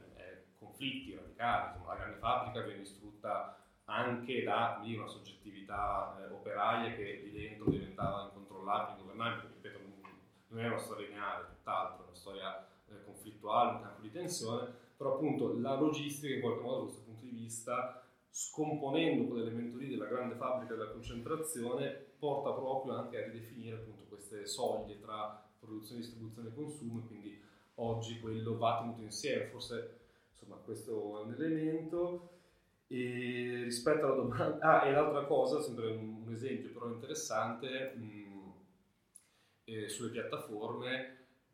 se appunto assumiamo che queste divide tra questi tre settori non sono così fermi, non è detto che quello che oggi, in febbraio 2020, è e fa la piattaforma sia il suo business per i prossimi anni eh, Deliveroo da questo punto di vista è molto interessante perché sicuramente nasce come pura eh, distribuzione, nel senso io metto in contatto eh, chi produce la pizza, il kebab, quello del sushi, quello che vogliamo e chi lo vuole consumare a casa che lo chiama. Eh, a Londra c'è questo fenomeno nuovo ma che in realtà eh, si sta espandendo, le cosiddette dark kitchen, non so se ne avete mai sentito parlare, sostanzialmente usando i dati eh, che la piattaforma pian piano accumula rispetto a dove si consuma, Deliveroo sta iniziando a fare le sue cucine, eh, prende proprio di nuovo la logistica dei container, ci mette dentro la cucina eh, e così fa i suoi ristoranti. Quindi questo passaggio da distribuzione a produzione è abbastanza, no? si sta producendo in maniera abbastanza, se vogliamo anche lineare, quindi di nuovo sul, sui tipi di paradigmi che dobbiamo abbandonare, trovandone di nuovi, eh? non, per, non è necessariamente un discorso contro il paradigma, però eh, mi sembrava un altro caso, insomma, interessante da riportare, così come sempre Amazon eh, è a mio avviso particolarmente interessante perché Amazon eh, in realtà eh, sta riconcentrando in maniera radicale, nel senso che comunque Amazon è un modello assolutamente distribuito chiaramente, ma funziona per riconcentrazione enorme di forza lavoro, di, mh, non so se avete mai capito, se vi è mai capitato, ve lo consiglio di andare a visitare un magazzino di Amazon, cioè, è in qualche modo un ritorno, se vogliamo, di una forma fabbrica, nel senso io ho, ho visitato quello di, eh, di Piacenza, il, il, magazzino che adesso non so se ancora, però l'ho visto io due anni fa, è il più grande d'Italia, credo lo sia ancora, eh, è chiaramente una mega eh, fabbrica in dentro c'è proprio la classica catena eh, di montaggio, però stiamo parlando di distribuzione, quindi c'è un ritorno, se vogliamo, a quella grande fabbrica, ma oggi eh, il modello Amazon è potente non solo perché è in grado di riconcentrare, che è economicamente sempre centrale, ma perché ha una, eh, una capacità di, vorrebbe dire, un'intelligenza urbana, Amazon lì c'era l'era smart city, non le retoriche smart city sulle città che spesso sono poca roba, lì c'è un'intelligenza urbana incredibile, cioè la capacità che ha Amazon di conoscere il territorio e di costruire questa infrastruttura logistica che dà appunto il ma- grande magazzino di Piacenza porta a casa mia il uh, libro scritto negli Stati Uniti in 24 ore, per fare questa roba qua ce ne vuole. E di nuovo qui sulla, su cos'è la città oggi, certo è chiaro, magari da, da fuori se attraverso sulla 1 e vedo il magazzino di Amazon, quella zona lì magari è città, non è città, boh no, forse no, eh, il magazzino poi di smistamento all'interporto di Bologna, qui arriva il mio libro, la città, boh, no, 15 km fuori da Bologna, c'è un po' di campagna, c'è questo mega interporto, però boh, cos'è? Il magazzino in prossimità nel supermercato in cui arriva il locker di Amazon dove mi viene portata città, boh sì, già. però appunto, forse la domanda è sbagliata, no? invece iniziare a guardare l'urbanità da questo punto di vista, secondo me è un, non l'unico, ma è sicuramente un punto di vista che trovo stimolante. Infine, sul discorso della, della fisica, mm, no, nel senso non, nessuno di noi purtroppo è matematico, io poi in matematica sono un cane, quindi mi scelterei eh, nemmeno, però eh, l'idea è dire ehm, proviamo a come dire, buttare un po' dei nostri panni nell'armo della, della fisica per ricostruire in qualche modo un concetto di eh, di spazio che possa essere un po' più adeguato insomma, come dire, a, al tipo di studi che stiamo facendo, quindi è proprio una suggestione, quindi abbiamo preso il sasso, abbiamo buttato in acqua, stiamo vedendo che c'è chi sviluppa, sicuramente la digitalizzazione di spazi urbani è un tema talmente, gli algoritmi che governano l'urbano, eccetera, eccetera, è un tema che se non affronta dopo un po' non può dividersi da un confronto anche appunto matematico, quindi eh, però è davvero una cosa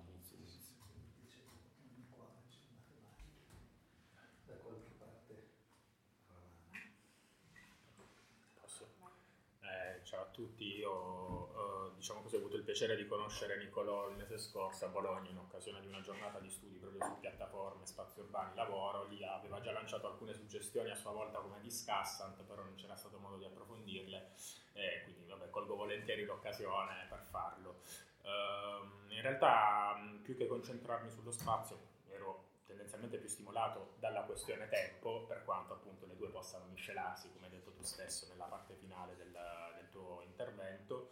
Uh, devo dire che appunto uh, mi ritengo abbastanza conservatore da questo punto di vista, nel senso che uh, poi tu l'hai detto, un bellissimo paper secondo me di Catteo da Donofrio parla di Amazon come di fabbriche terziarie digitalizzate, quindi effettivamente poi queste dimensioni si ibridano, e però dov'è il continuismo e il conservatorismo che io stesso diciamo in qualche modo mi affibio? Io lo vedo appunto proprio nel tempo ancora in qualche modo come sostanza di valore, cioè mi chiedo l'algoritmo fondamentalmente per l'esecuzione di una mansione nella vecchia fabbrica fordista era semplicemente la successione delle operazioni da svolgere in un determinato tempo. Picker, Packer e tutto il resto in Amazon fanno esattamente la stessa cosa, quindi anche lì come hai detto tu stesso a Bologna, probabilmente non c'è una soluzione di continuità fra un passato da mitizzare e un futuro, diciamo così, un presente ancora in costruzione. Siamo tutto sommato nello stesso sistema economico e quindi mi ricollego proprio a questo facendoti ora la domanda eh, rispetto a questa dimensione longitudinale che secondo me era interessante soprattutto nell'inizio del tuo discorso, cioè il rapporto con la crisi.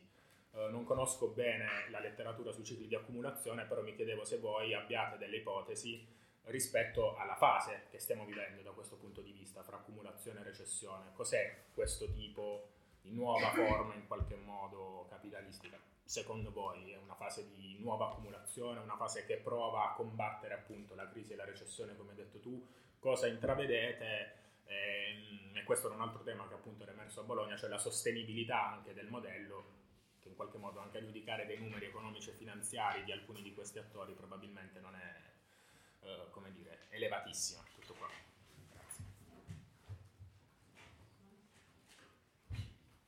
Eh, no,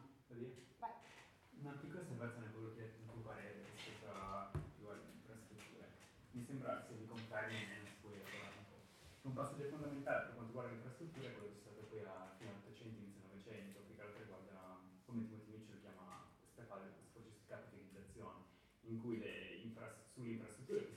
vuole lo sviluppo del, dell'economia dall'inizio del Novecento. Se uno guarda il, i titoli quotati in borsa a New York inizio del Novecento erano per la maggior parte tutte le imprese che facevano riferimento alle infrastrutture. E quindi mi chiedo se c'è un, in quel momento un particolare momento più importante rispetto agli altri nell'evoluzione del, che nel ruolo dell'infrastruttura che nell'evoluzione economica? E poi volevo chiederti il, il fatto che appunto di poter eh, investire su scommetteva, si comprava un'azione sull'infrastruttura scommettendo sul futuro, sul successo di questa, eh, di questa, di questa impresa e quindi era dato però una, anche un asset materiale dell'infrastruttura stessa da parte di oggetti, da parte di, di garanzie. Questa cosa si è totalmente persa adesso probabilmente nella, nella platform economy, quindi come mai, cosa è successo, come funziona, eccetera. Perché questo... Eh, mi aggiungo anch'io. Ehm, volevo riprendere una domanda che ti aveva fatto Alberto, se potevi spiegarci un po' meglio questo uh, transurbano, cioè questa metodologia del transurbano che è molto chiara nella, nella ricostruzione storica e un po' meno come voleva, come, in che modo volete usarla. Perché, Super empirico. Sì, mm-hmm. perché effettivamente ha, cioè sono assolutamente d'accordo del fatto di più casi studio eh, si debbano confrontare non nel modo classico ma in un altro in altri, in altri modi quindi volevo chiederti e allora sul primo tema mm, diciamo che per rispondere partirei da qui. Ehm, nella come dire, tipo di, di discussione che stiamo elaborando all'interno del progetto, siccome appunto i temi lavoro, produzione, capitale, trasformazione capitalistica sono insomma, uno dei, degli assi direttori eh, portanti, eh, siamo un po' eh, tra, tra varie panoramiche diciamo, eh, che stiamo costruendo, ci è sembrato interessante anche ritornare un po' su, su, Marx sostanzialmente, quindi da riflessioni più insomma, in Italia, anche tra virgolette note, Ingram Ries, il frammento sulle macchine, quel tipo di riflessione sulla tecnologia, ma anche altre parti. E da questo punto di vista, ehm, anche rispetto no, alla dinamica tecnofobici, una delle cose che rileggendo un po' di, di pagine del capitale, diciamo così, parlo per me, insomma, mi è sembrato interessante che oggi il tipo di critica, questo usciva anche appunto a Bologna, tende spesso a essere una critica di eh, impianto morale, è una critica di tipo moralistico rispetto a queste tipi di trasformazioni non un tipo di critica invece materialistica. Mi spiego meglio. Eh, una delle cose che da, in Marx è abbastanza chiara, eh, nelle sue parole, è il fatto che il capitale come rapporto sociale è rivoluzionario e da questo punto di vista, eh, anche la genealogia delle trasformazioni industriali e tecnologiche che abbiamo proposto assume questo punto di vista, cioè il fatto che c'è una rivoluzione continua nei, eh, nelle forme della produzione, distribuzione e consumo di spazi urbani, nelle forme di organizzazione del lavoro, eccetera, eccetera. Questo fatto qui, che appunto non assumere nulla come consolidato, ma tutto ciò che solito si evapora nell'aria, la frase del, del manifesto, eccetera, eccetera, questo punto di vista qua va adottato e, e come dire, assunto, ehm, assunto a pieno. Quindi da questo punto di vista eh, questo è un dato, dall'altro eh, quello che mi verrebbe da chiamare l'elemento dell'anacronismo, ossia che ehm, ciò detto eh, non è che tutto cambia e quindi il passato scompare, ma anzi, proprio perché tutto cambia c'è un continuo ritorno di eh, figure del, eh, del, passato, pensiamo solo al eh, patriarcato, no? adesso ritorno sul punto, però quello che dovrebbe essere una cosa, una struttura quasi no, antica che invece si vede come ancora oggi sia cogente nel mettere in forma i modelli, i modelli sociali, ecco, c'è un continuo invece ritorno di figure storiche che appunto eh, come apparenti anacronismi che invece però sono assolutamente calzanti. Questo per dire cosa? Che ehm, non credo si possa, eh, cioè credo che questa cosa vada assunta fino in fondo, cioè che c'è un continuo assemblaggio di eh, modelli, capacità sistemiche, direbbe Sassen, di, eh, di, funzioni che in qualche modo appunto si assemblano, per usare un linguaggio sasseniano, so se avete mai incrociato questo bellissimo libro del 2006 della Sassen, Territorio e Totalità diritti, in cui lei proprio parla di assemblaggio dal Medioevo all'età globale, ecco questo diventa l'assemblaggio, quindi questa cosa che muta di continuo, che, eh, che, che, gli assemblaggi sono differenti, un cubo di Rubik che eh, si compone in modi differenti, però in cui le cose in qualche modo ritornano sempre, quindi il punto a mio avviso non è trovare tanto le nuove centralità quanto eh, trovare appunto quali sono gli assemblaggi contingenti su quelli eh, analizzare, cioè orientare sia il fuoco analitico che anche eventualmente eh, della critica. E, ehm, l'altro elemento, sempre sulla domanda diciamo così, più, più generale, sulla fase che attraversiamo, è assumere di nuovo la dimensione planetaria come costitutiva. Mm, c'è poco da fare, però eh, per noi europei, bianchi, occidentali, diciamo come vogliamo, abituati a pensarci, a pensare il nostro tempo come eh, il centro sostanzialmente del tempo storico, eh, bene o male, credo che anche insomma, le persone più avvedute critiche facciano fatica a togliersi questo abito, però non è mai stato assolutamente così, nel senso che sicuramente vanno, si possono trovare delle faglie storiche in cui i rapporti di potere, se vogliamo geopolitica, hanno un assetto chiaro, oggi c'è poco da fare, non, eh, se guardiamo al, al qui e ora come il punto di riferimento complessivo perdiamo talmente tanto che, eh, che finiamo per non capire più nulla. Quindi anche questo discorso dell'assumere il planetario come riflessione per me è il grande campo, il grande terreno dell'oggi, difficilissimo perché poi è chiaro che eh, pensare planetario, tanta roba, insomma ce ne vuole, anche che, come metodi, come reti di ricerca che si possono mettere in campo, come sguardi che si possono adottare, però è lì, il, il livello oggi è quello lì, non, non si può non passare attraverso di quello per pensare, eh, per pensare l'oggi. E, ehm, sul, sulla questione del tempo, dico giusto una cosa, eh, una riflessione che, che, abbiamo sviluppato sempre dentro Plus, eh, su come in qualche modo ci sia sempre più una dimensione legata sia in qualche modo al videogioco, ma se vogliamo al software, nel modo in cui a livello temporale le piattaforme, la smart city, tutti questi modelli qualcuno si propongono,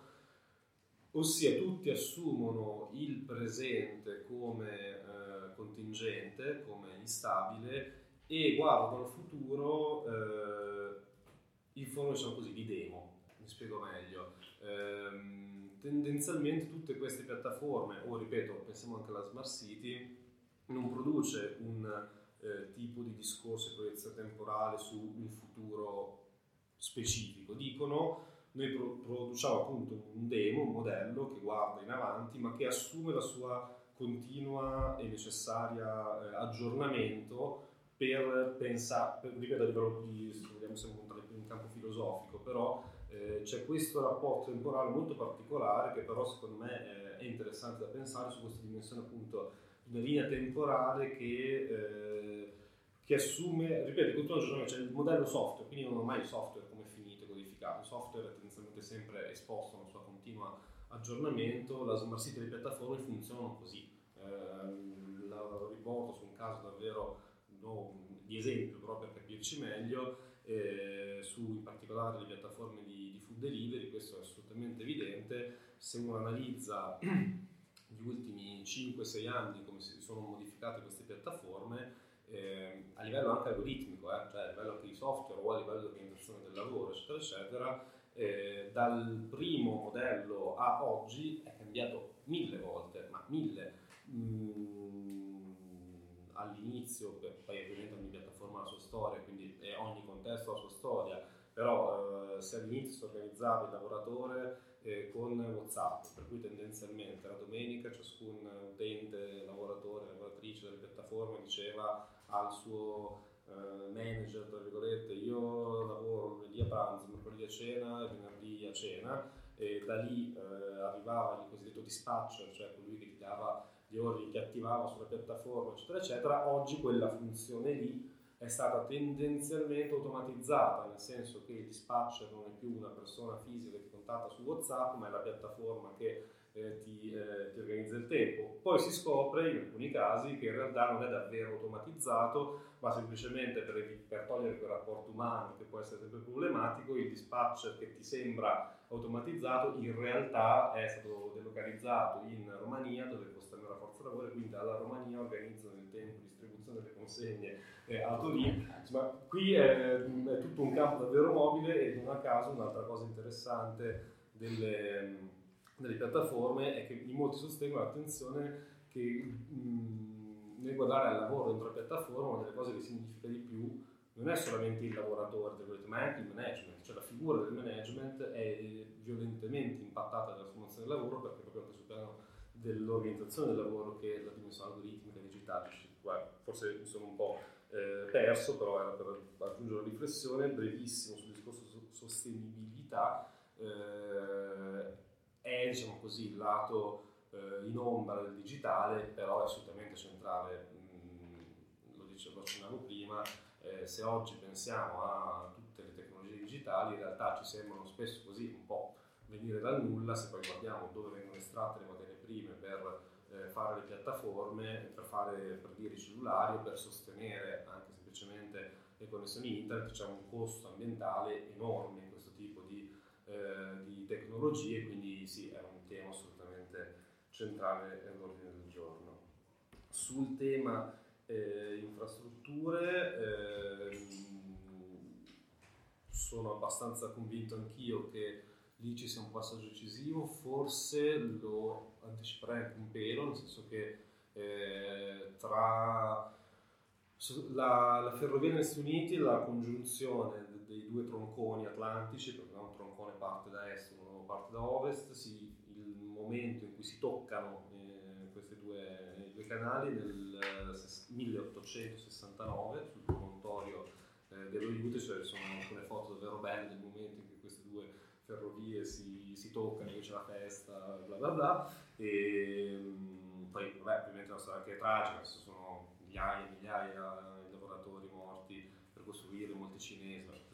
sempre un'altra storia, quindi in realtà eh, è già da, da, prima che c'è questo modello qui, appunto, che agisce molto di finanza, nel senso che investire sul costruire, adesso non so quanti chilometri sono la costa degli Stati Uniti, migliaia, non so, 4.000 chilometri, 5.000, forse anche di più, pensare quel lavoro lì di reinvestiamo sul nulla, cioè sul portare un binario di ferro attraverso un continente a, negli anni 10, 20, 800, era, sì, era un, era un tipo di investimento su un futuro a costruire assolutamente eh, inedito le prime eh, forme di metropolitane eh, dentro gli spazi urbani sono più o meno negli stessi anni, 40, 50, 60, 70 eh, dell'Ottocento, in particolare Londra, poi Parigi, anche qui ricordate quello che dicevo prima no? su Parigi come per la trasformazione del tessuto urbano centrale di Parigi in realtà quell'elemento della ferrovia europea era centrale, quindi anche qui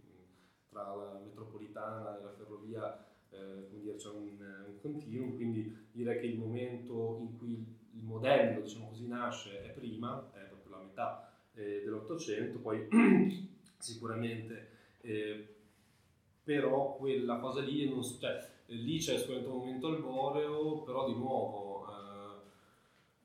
mh, la cosiddetta rivoluzione logistica, anni 60-70, ha il container come suo eh, elemento iconico e ehm, quello è un altro passaggio di mente perché eh, il container è quel tipo di eh, tecnologia, avete in mente questo scatolone, questo cubotto in cui tu stipi dentro eh, le merci, eh, è dirimente perché consente che il linguaggio tecnico della logistica si chiama intermodalità, ossia il fatto che tu il container sostanzialmente lo puoi spostare senza problema di trasporto da un camion, una nave, un aereo o una ferrovia e questo cambia tutto per le tecnologie di trasporto, per la velocità di trasporto. Fino a prima eh, ogni, suo, ogni, mezzo di trasporto aveva la sua modalità di trasporto ehm, e quindi c'era un problema proprio molto materiale. Il, l'inventore del eh, container, questo Leon McLeod, McLeod un, è un camionista americano, a un certo punto dice ma pensa quanto tempo perdo io dal mio camion dover scaricare tutta la merce del camion, ricaricarla sulla stia di una nave, se potessi metterla tutto dentro eh, lo stesso oggetto mi, mi svolterebbe diciamo così eh, la vita, infatti eh, e tra l'altro i primi container erano usati nella, nel trasporto merci sulle navi, sulle ferrovie che poi diventavano navi tra Parigi e Londra, vabbè questa è sempre un'altra storia, però insomma in realtà è una storia anche del Novecento, c'è un continuo, l'infrastrutturazione per l'economia capitalistica mi sembra che sia decisiva per tutto il Novecento, me l'ho segnato, materiale, virtuale, tecnologia, non so perché. Sì, era finito l'asset. Ah, eh, su quello... Ehm, appunto quello che mi verrebbe da dire è, eh, c'è un grosso dibattito su questo, però su quanto il finanziario, quindi il virtuale, tra virgolette, possa essere slegato da... Mh, mm, è, è ripeto un dibattito sul quale faccio anche fatica semplicemente a collocarmi bene, però dire che la finanza sia quasi l'elemento virtuale, retorio, per molti cattivo, e la produzione reale invece come un qualcosa di separato è come minimo problematico, forse in realtà di nuovo sulle barriere, sulle dicotomie che forse devo lasciare da parte per ragionare sull'oggi, anche forse quel, quella separazione netta tra virtuale e reale, tra economia materiale e economia finanziaria, forse boh, non funziona sono due cose probabilmente vanno anche abbastanza assieme. Sull'ultima questione, ehm, allora, diciamo così, qui entra nella sociologia, se vogliamo, sul campo della sociologia, e, um, tipicamente eh, io posso dire ho il caso di studio singolo, quindi studio quello che, che ne so, Dago, Airbnb o TNT, multinazionale, qualsiasi cosa in un posto, studio lì, è il caso di uno singolo di studio. C'è la, dire, la metodologia cosiddetta multi-sited, quindi io posso scegliere lo stesso caso Airbnb per studiare in due contesti, o tre, o cinque, o dieci, quello che è, mm, in cui il punto è, eh, appunto, che ne so, io in realtà um, all'interno di, di Into the Black Box c'è questa mia collega eh, che aveva fatto una ricerca appunto multi-sited su TNT, che è una multinazionale logistica, aveva studiato eh, dei magazzini di TNT a Parigi e in Italia, eh, in Veneto in particolare, quindi aveva fatto eh, ricerca multi-site, nel senso scelgo più siti e poi li comparo a partire da, eh, da questa divisione. Quello che stiamo provando a fare con questa ricerca di Plus è il dire eh, chiaramente la collezione di dati è evidentemente per forza di cose situata nei singoli contesti. L'analisi che facciamo però ehm, la facciamo a partire appunto non da, per capirci, la ricerca su Bologna, mh, a Bologna in realtà non c'è Uber in tutta Italia, quindi i casi sono tre, eh, però quelle interviste lì, quelle 60 interviste che facciamo fra Airbnb, eh, Uber e, ehm,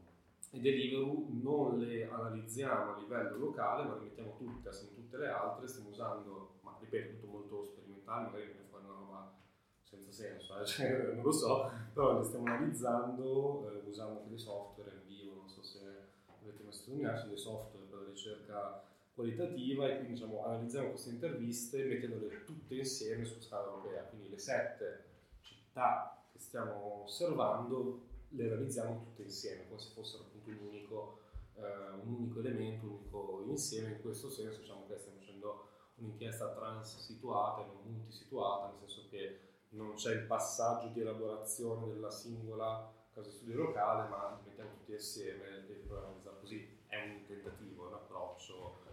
poi faremo anche altre, proveremo immagino anche altre strade. Questo è un po' a livello di metodologia quello che stiamo provando a fare, chiamare transurbano. Cioè, considerate lo spazio europeo perimetrale, diciamo, buttate tutti i casi dentro uno spazio urbano univoco, sostanzialmente. No, diciamo che in qualche modo astraiamo dal singolo spazio urbano, che diciamo, analizziamo tutte le interviste eh, Indipendentemente dalle dinamiche specifiche del luogo in cui sono state Esatto. prese. Un'analisi semantica. Sì, Ok. sì, sì, in vivo è un software per... Non vivo, in vivo. È, è una delle cose che faremo, eh, Sì, sì, sì. però questo è il tentativo No, di... no, mi chiedevo che implicazioni avesse questo, cioè perché eh, a questo punto chiamare in causa una definizione che si riferisce a un tipo di spazio, che è questo del transurbano, eh, cioè quali implicazioni ha questa metodologia per la eh, riflessione circa lo spazio che stai analizzando? No, mi rendo conto. no, ok. Il punto è dire, in questo tipo di, di percorso, ehm, diamo priorità a ehm, diamo priorità alla piattaforma. Quindi diciamo, quello che ci interessa di più analizzare è come la singola piattaforma Airbnb e il lavoro dentro Airbnb, gli host, la- l'ipotesi è dire probabilmente capiamo di più se mh, appunto astraiamo in qualche modo dalla, mh, dalla specificità locale, chiamiamola così, e osserviamo appunto come il lavoro, lavoro anche qui sul definito lavoro c'è un dibattito, però di Airbnb funziona e ci diciamo probabilmente le dinamiche che si sviluppano sono piuttosto simili che tu faccia l'host a Belleville a Parigi, in Bolognina a Bologna, a non so dove, a Barcellona, quindi cerchiamo di analizzarlo più da questo punto di vista e vedere come la piattaforma, il tipo di soggettività del lavoro che produce, osserviamo quello. Poi è chiaro che questo non vuol dire che non esistano, che non siano importanti, centrali, decisive le frizioni del locale, quindi che chiaramente Airbnb ha nel centro di Bologna produce un effetto, eh, Airbnb a Lisbona produce un altro, eccetera, però facciamo anche questo tentativo appunto di eh, astrazione diciamo così, dalla specificità locale per concentrare sulla piattaforma, sull'effetto globale, tra virgolette, che essa induce e per ora dal confronto che stiamo avendo, perché appunto questi dati li stiamo ancora raccogliendo, su certi tipi di dinamiche mi pare di poter dire che è un'ipotesi che quantomeno ha senso, nel senso che su Airbnb per l'appunto il tipo di eh, processi lavorativi che ingenera da quello che stiamo vedendo sono abbastanza analoghi. Mi spiego nello specifico, l'estetica dell'appartamento, della stanza che tu metti su Airbnb, eh, che è un tema emergente nello stesso Airbnb, tutto sommato non è così diverso avere che tu sia... Sì, magari a Bologna metti la foto con le due torri, a Parigi metti la foto con la Torre Eiffel, a Londra metti non so cosa, però eh, il- come dire, la logica è la stessa. E quindi forse è più interessante, non più interessante, è interessante anche osservare questo dinamica qui appunto che attraversa trans in questo senso, che attraversa le specificità locali e guardare anche quella cosa lì. Ecco. Ma qual è la differenza tra cioè, analizzarle uno per uno e poi vedere le similarità? È esattamente la stessa cosa? Mm, non lo so se è la stessa cosa in termini di metodologia. Cioè, eventualmente quello che può uscire è un'alternativa, diciamo, che offre le stesse, gli stessi benefici a livello di risultati di output, cioè di risultati di quello che si cerca. Anzi, analizzarle singolarmente ti permette di mettere ancora più in risalto quali sono le similarità, proprio perché riesci a discernere quali sono le particolarità dovute ai casi specifici. Diciamo che l'ipotesi appunto a livello di, di metodologia è che dal punto di vista della ricerca, quindi del posizionamento del ricercatore e della ricercatrice, ehm, come dire, non avere il passaggio, quantomeno in un secondo momento, non come primo momento, di elaborazione del locale, eh, consenta di mettere in rilievo più le Sì, caratteristiche. magari non ti dà, cioè sei meno condizionato dal fatto che sai già un risultato. Forse è questo sì. Anche nella scelta magari in. Cioè, Esatto, anche quello che vai a guardare cambia un po' se tu dici mi interessa vedere come, non lo so, Airbnb a Torino sta trasformando San Salvario, se tu fai l'indagine con queste domande in testa è un conto, se tu fai l'indagine dicendo io voglio cercare di capire come Airbnb trasforma gli spazi urbani è un'altra domanda. E quindi le, le cose che vai a chiedere, come ti approcci, credo, poi magari, ti ripeto, magari hai ragione tu, eh, dobbiamo dire un po' alla fine potevamo assolutamente fare la stessa roba, caso locale, comparazione funzionava uguale, con gli stessi risultati possibile, non lo so, stiamo sperimentando questa cosa. Ma quando parli di dati sono interviste? Sì. Cioè, vi state prendendo un'intervista? Eh, Volevo sapere, occupandomi anche di dati spaziali, geospaziali, se in queste analisi pre- avete previsto, prevederete una dimensione di analisi che riguarda proprio il- la rappresentazione di questi fenomeni e in che termini, proprio perché parlavi di una visione geografica che prescinde ormai dal concetto di scale di gerarchie, che però dall'altra parte ovviamente nella realtà dei fatti i, i dati che noi comunemente utilizziamo anche nelle piattaforme vanno per gerarchie, quindi ero curiosa di sapere in che modo pensate di cambiare anche il concetto della rappresentazione di queste dimensioni urbane di spazio, perché di spazio stiamo parlando, legandoci però alla concretezza del, del dato che per sua natura ha una gerarchia. Ehm, non abbiamo cioè, questo tipo di competenze nel team di ricerca, in realtà non è un oggetto specifico della ricerca. Quello che ti potrei dire è che, ehm, mettiamola così, eh, molte ricerche oggi su questi temi, un output, un prodotto finale, classicamente per capirci, è eh, la mappa di Torino in cui tu dici che la distribuzione del BNB a Torino è qua e la visualizzi, è la, la- mappa classica. L'idea è di dire non ragioniamo per cartografia. Mm? Cioè, questo non so se eh, che era un po' il discorso sul descaling, su uscire un po' del descalare, di nuovo la cartografia ha quel tipo di forza, di potenza, che la cartografia praticamente fa una mappa è fortissimo,